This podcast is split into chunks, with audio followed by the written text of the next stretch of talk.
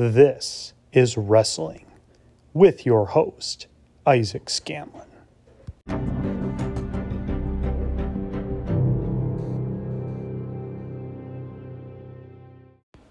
Welcome, one and all, to this bonus episode of Wrestling.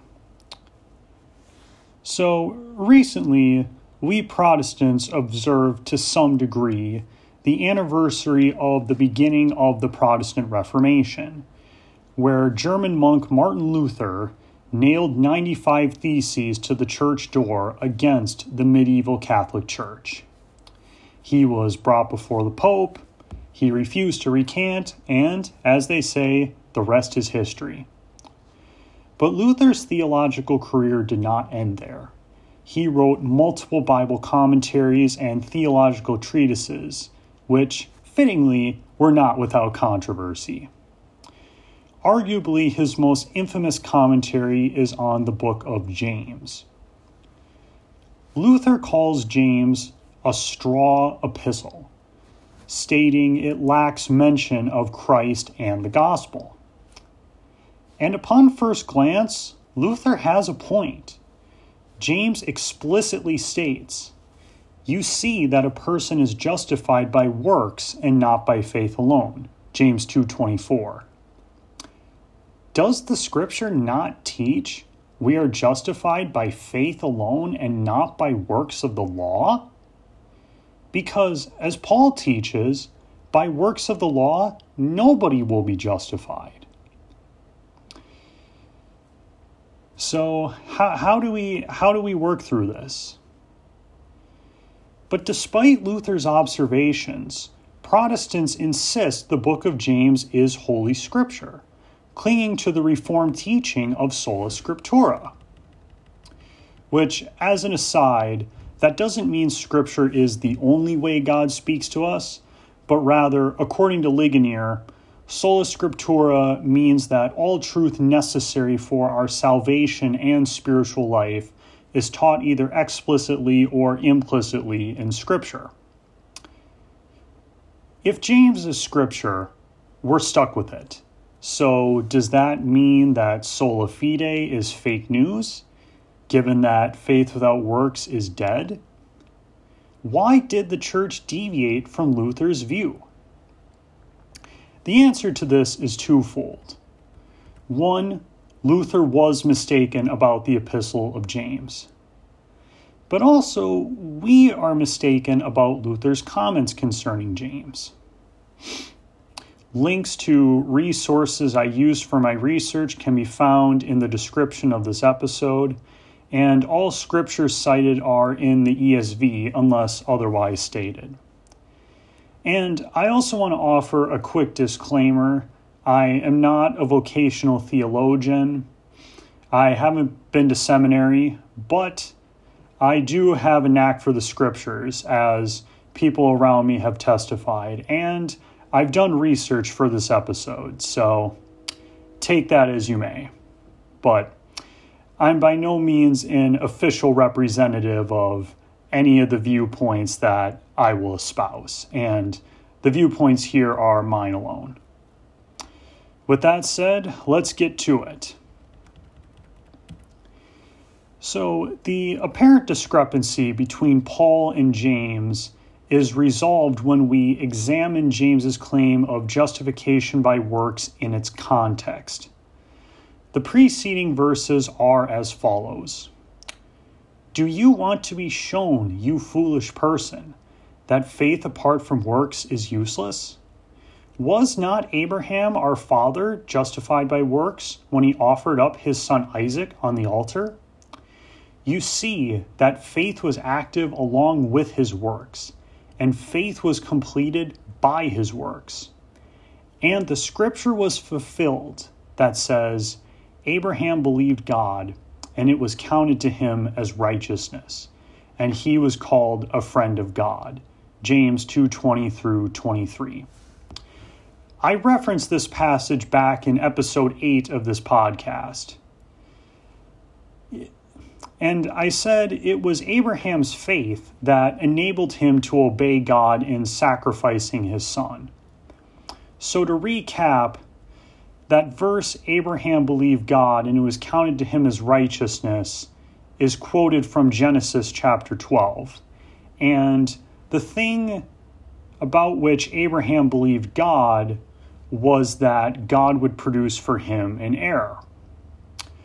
So, when God commanded Abraham to sacrifice this promised heir, Abraham obeyed because he still believed God would give him the promised heir.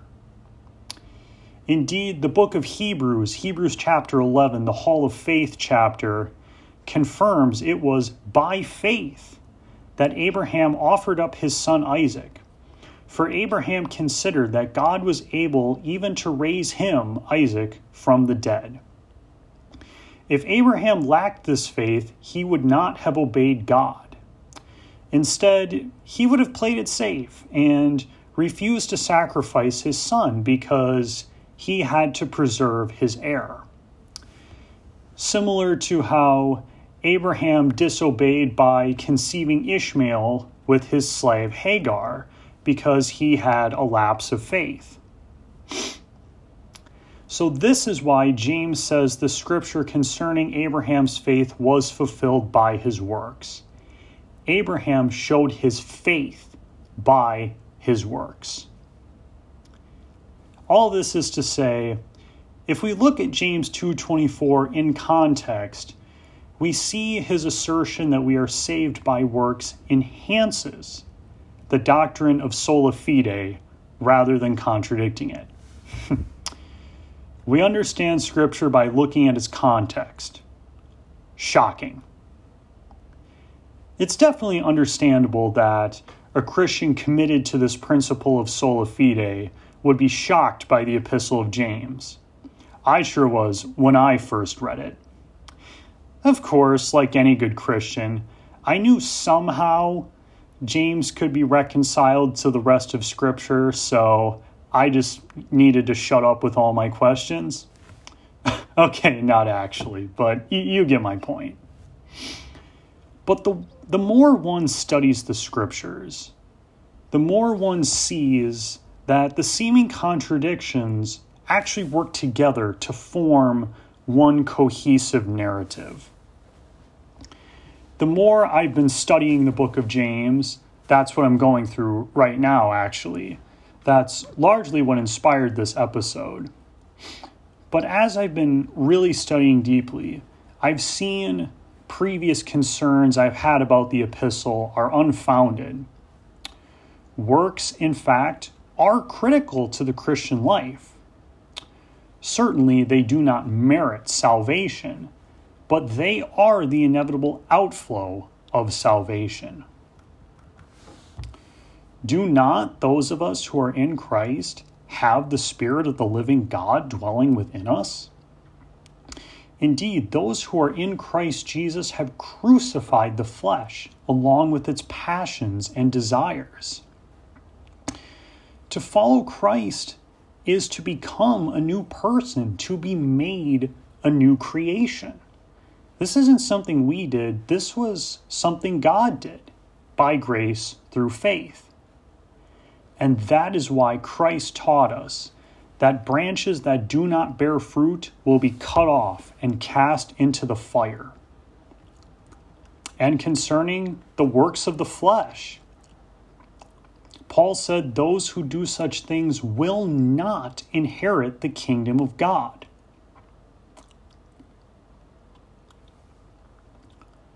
But yet, Scripture is adamant this is entirely a work of God. And we still sin. We're still in need of His grace. I tend to be an all or nothing thinker. I tend to forget about God's patience. Because it's frustrating to know that I'm called to this radical holiness. But I continue to fall miserably short of this.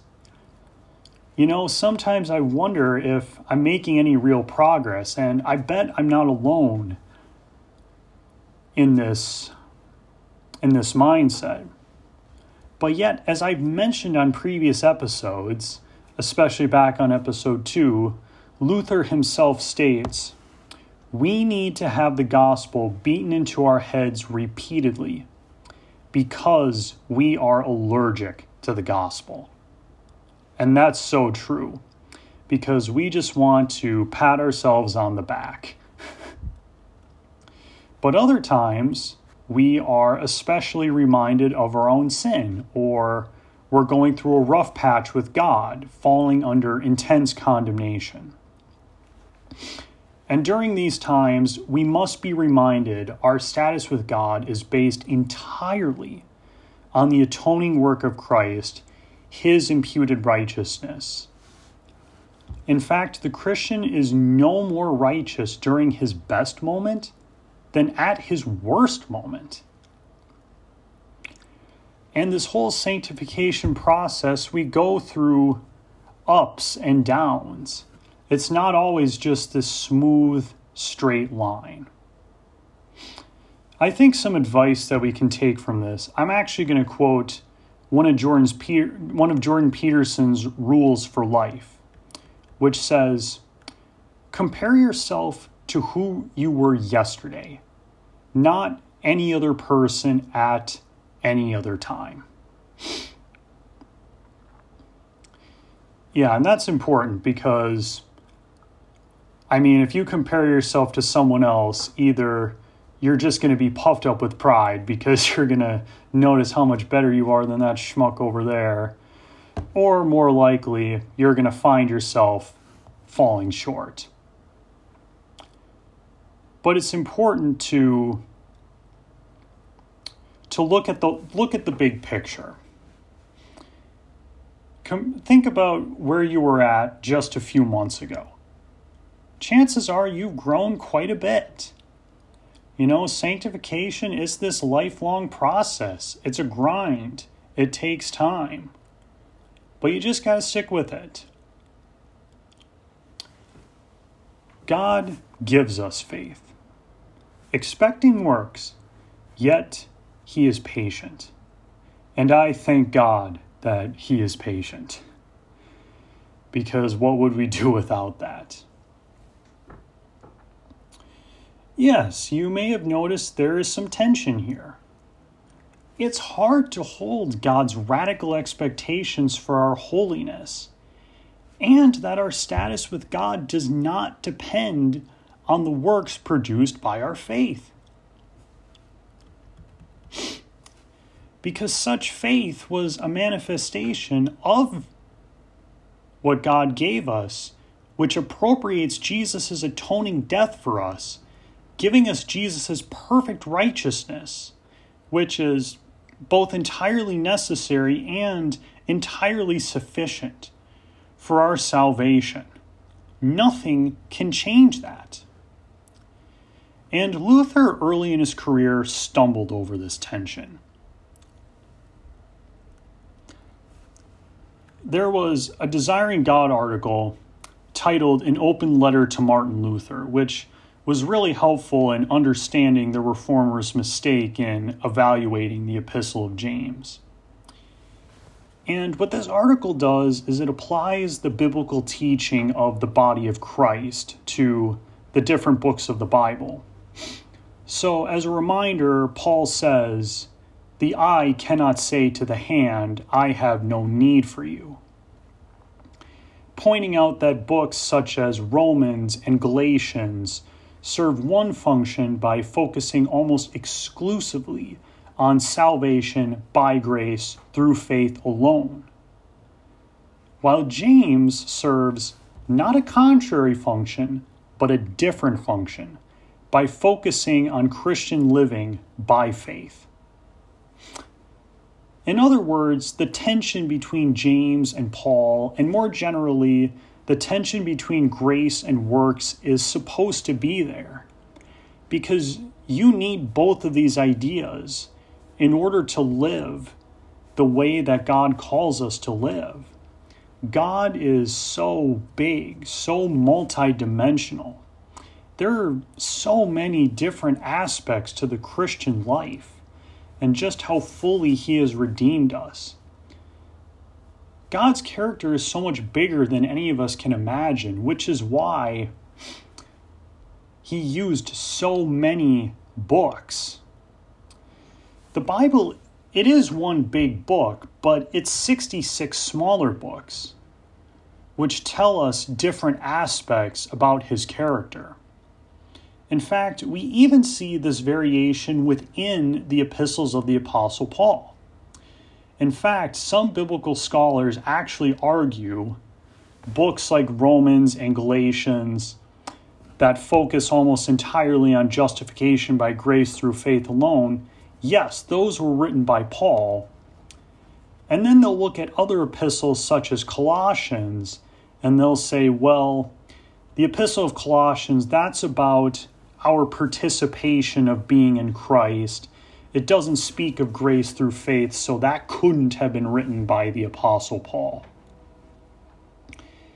But my question is how are these principles mutually exclusive?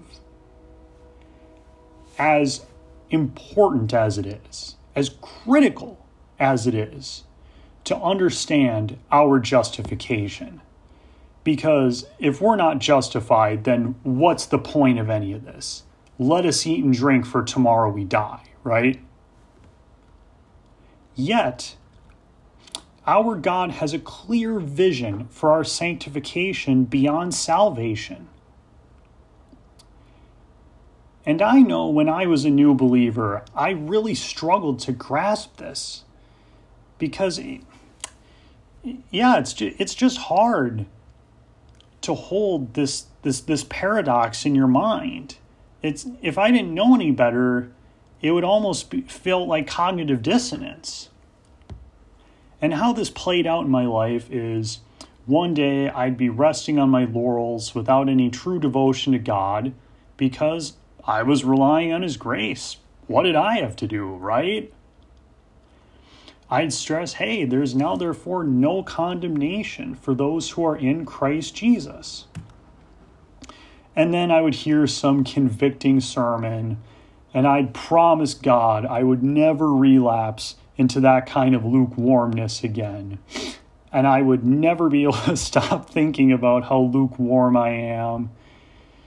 And, you know, I would consider hopping on a plane and like going to Iran or something because, you know, the believers there are so much more sanctified because they actually have to go through stuff. But of course, I didn't. Instead, I would just sit around, I'd ruthlessly browbeat myself and all I could think about was, man, God has got to be really disappointed in me right now. I mean, wouldn't he be? If he's as holy as he says he is, he'd have to be terribly disappointed. and I bet just about everyone listening finds this painfully relatable. It has taken a lot of time, a lot of the Spirit looking, working in me, a lot of studying the Word, sermons, fellowship, etc. Not to fully understand this tension, because there is no there to get to, but to make my peace with the simultaneous realities of the cost of discipleship and the glorious freedom of the gospel. So it was with Luther. As central as he is to church history and world history for that matter, he was just a man, a sinful man as he knew better than anyone. Luther was dead wrong about James early in his career and about several other things, not to mention, you know, being a rabid anti Semite. He was just a little off on that point. But yet, there is strong evidence from Martin Luther's own writings that he came to understand James's role in the canon. And just as an aside here, Luther never actually suggested that James be removed from the canon in the first place, contrary to popular belief. He only suggested the epistle be removed from theological classrooms nor did he say James contained nonsense, as others attest. But what Luther was referring to as nonsense in his commentary was the Catholic Church's application of James 5:13 through 18 where James instructs church elders to pray for and anoint with oil the sick that they might be healed which the church has interpreted to mean last rites must be administered to the dying so they can avoid extra time in purgatory, or something like that. So it was the church's interpretation of James that was nonsense according to Luther and not the epistle itself. But at any rate, Luther came around on James. From his commentary on Romans, he did understand James's compatibility with sola fide. He illustrates this with an example. Quote, a monkey can imitate the actions of people, but he is not a man on that account. But if he should become a man, this doubtless would not take place by virtue of these actions, by which he has imitated a man, but by some other power, namely God's. But then, having become a man, he would truly and rightly perform the actions of a man. So Luther understood just how radical the Christian's transformation is once he is placed in Christ. To be in Christ is invariably to be a new creation. Just as a person performs the actions of a person because he's a person. It's his nature. Think of all the things you do involuntarily. Nobody has to tell you to breathe, you just do it. In fact, you might be mad at me right now because I'm making you think about your breathing. Anyway, it is in your nature to breathe. And thank God for that because the oxygen you inhale from breathing is essential to life. For the Christian, works are as oxygen from the air, which powers the body. And the new nature given by God is the brainstem, which automatically tells the body to breathe. You could argue that it is the oxygen that saves you, and you'd be right, because without it the body dies. But on the other hand, by having a functioning brainstem, one is already saved because the brainstem will tell the body to breathe, which is why it is impossible to kill yourself by holding your breath.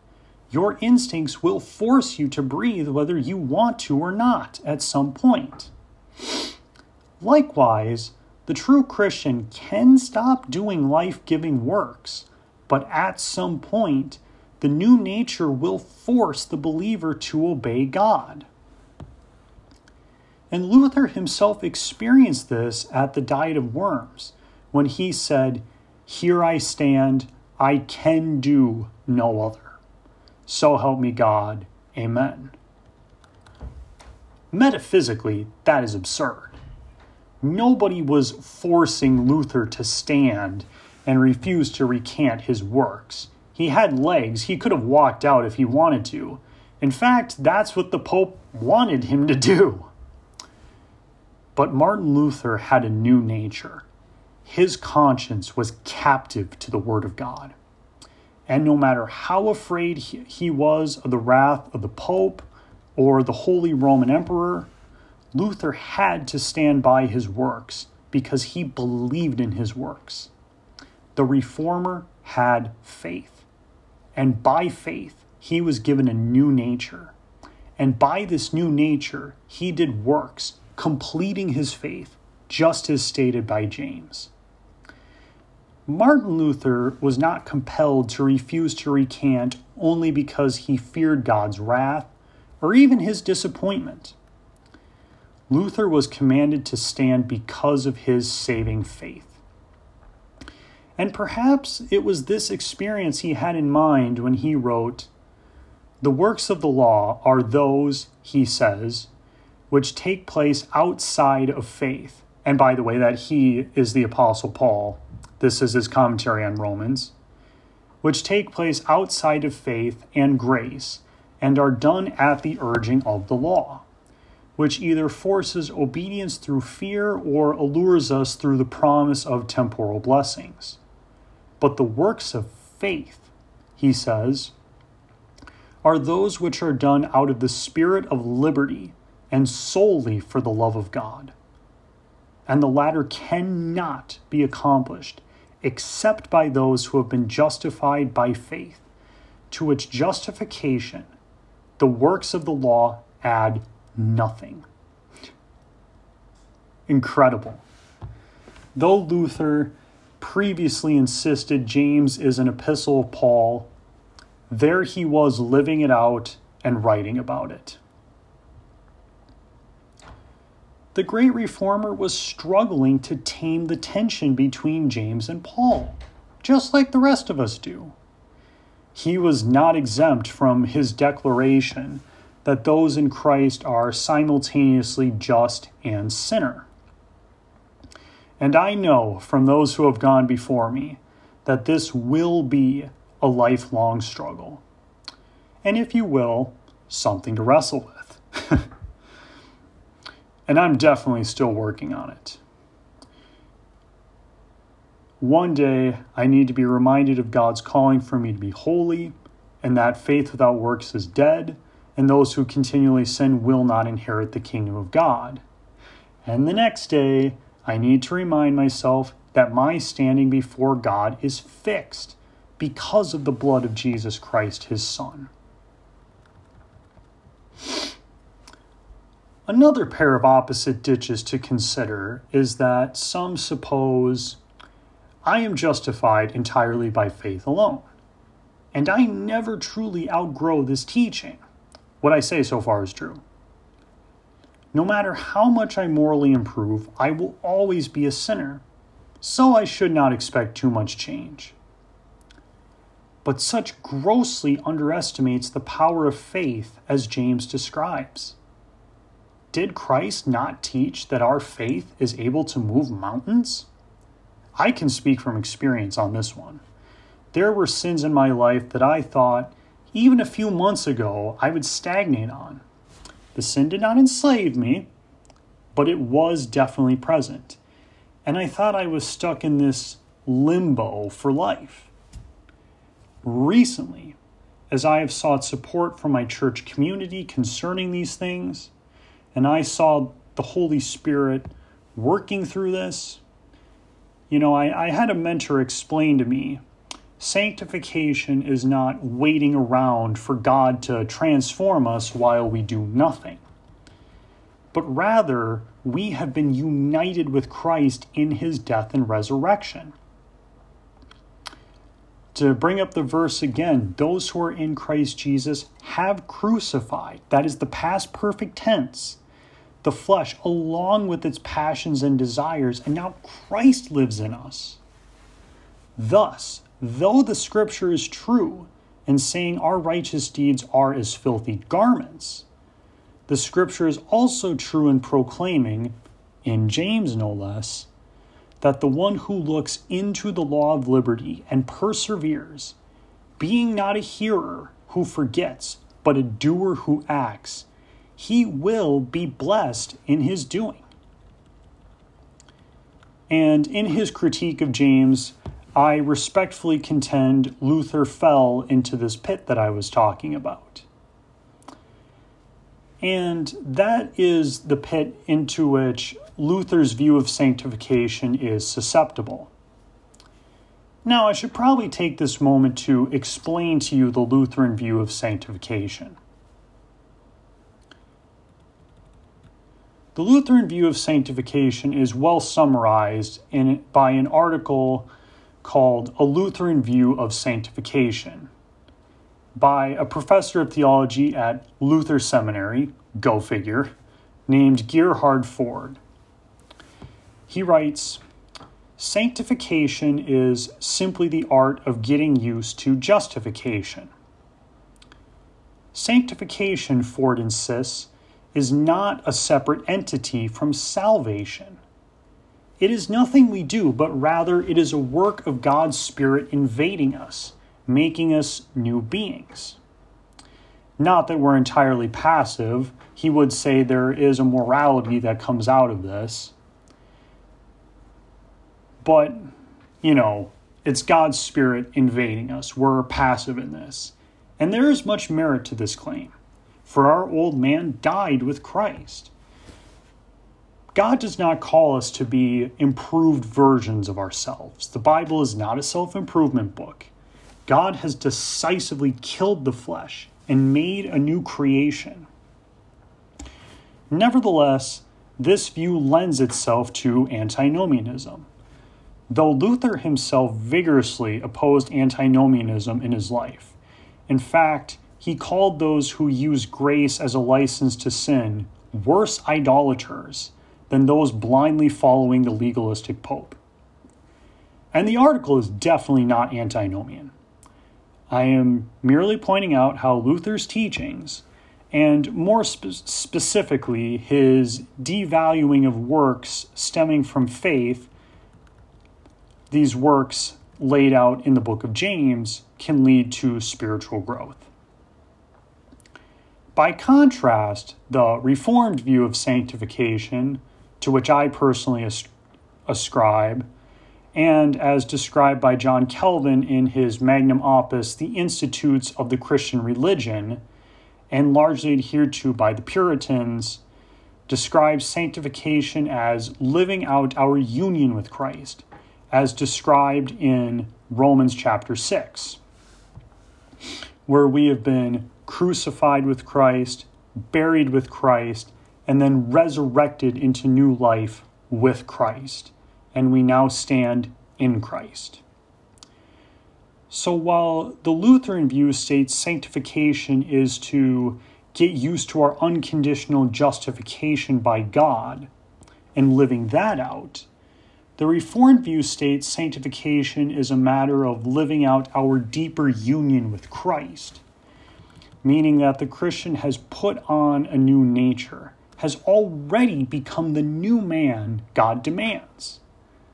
This is what I was explaining earlier with the advice I got from my mentor concerning sin in my life. Where through my union with Christ I strive, yet not I, but Christ in me, for holiness. Being a doer of the word, I am blessed in my doing, according to James. Elsewhere, we hear Paul say, I worked harder than them all, yet not I, but the grace of Christ in me. And I strive with all my might that he powerfully works in me. I believe that is 2 Corinthians and Colossians, respectively. So here we see James and Paul agree that we are not entirely passive in our sanctification. Thus, I find the Reformed view of sanctification more faithful to Scripture. That said, the Reformed view is more susceptible to the other opposite pit, which is to suppose that we are our own sanctifiers. The aforementioned Forde article makes a solid argument in defense of the Lutheran view, where he says, This is radically different from our usual conditional thinking, where the logic would be one where, with the help of grace, one gains progressively more and more righteousness until one needs less and less grace, until one perhaps needs no grace at all, referring to other models of sanctification. Forde goes on to warn that these views lead one to believe he is no longer in need of grace because one is already united with Christ. And yes, this is the pit of the Reformed view. It makes us quick to forget that sanctification is entirely a work with God. It makes us quick to abandon that solid rock foundation on which our faith is founded. Thus we and thus that we are still wholly dependent on God. Moreover, no matter how sanctified we become, we are always in need of God's grace because at the end of the day, we are still sinners. We still fall grossly short of God's glory because He is just that holy, just that righteous. Scripture doesn't promise us that the work that God began in us will be completed until the day Christ returns. Until then, creation groans and we plead for God's mercy.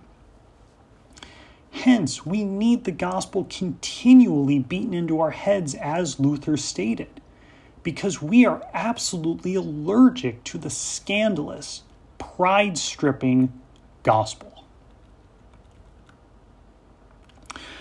So, through that whole bunny trail and this whole episode, I hope to show you the complexity of the issues of sanctification, faith, works, and Martin Luther's view on the book of James. It's easy to criticize Luther for his brazen statements about the Holy Canon, but honestly, we should give him a break. Great reformer that he was, he had to wrestle with these issues just like the rest of us. And over the course of his life, he increasingly figured it out. First, understanding we are saved by grace through faith, not of works, lest any man should boast. Then, understanding we are his workmanship, created in Christ Jesus for good works that God prepared beforehand that we should walk in them. It takes time for anyone to truly grasp this for all it's worth. It sure took time for Luther, and it's taking time for me to understand this. But that's the Christian life growing in faith and good works, yet wholly dependent on God's grace when we stumble. So I want to leave you with this encouragement.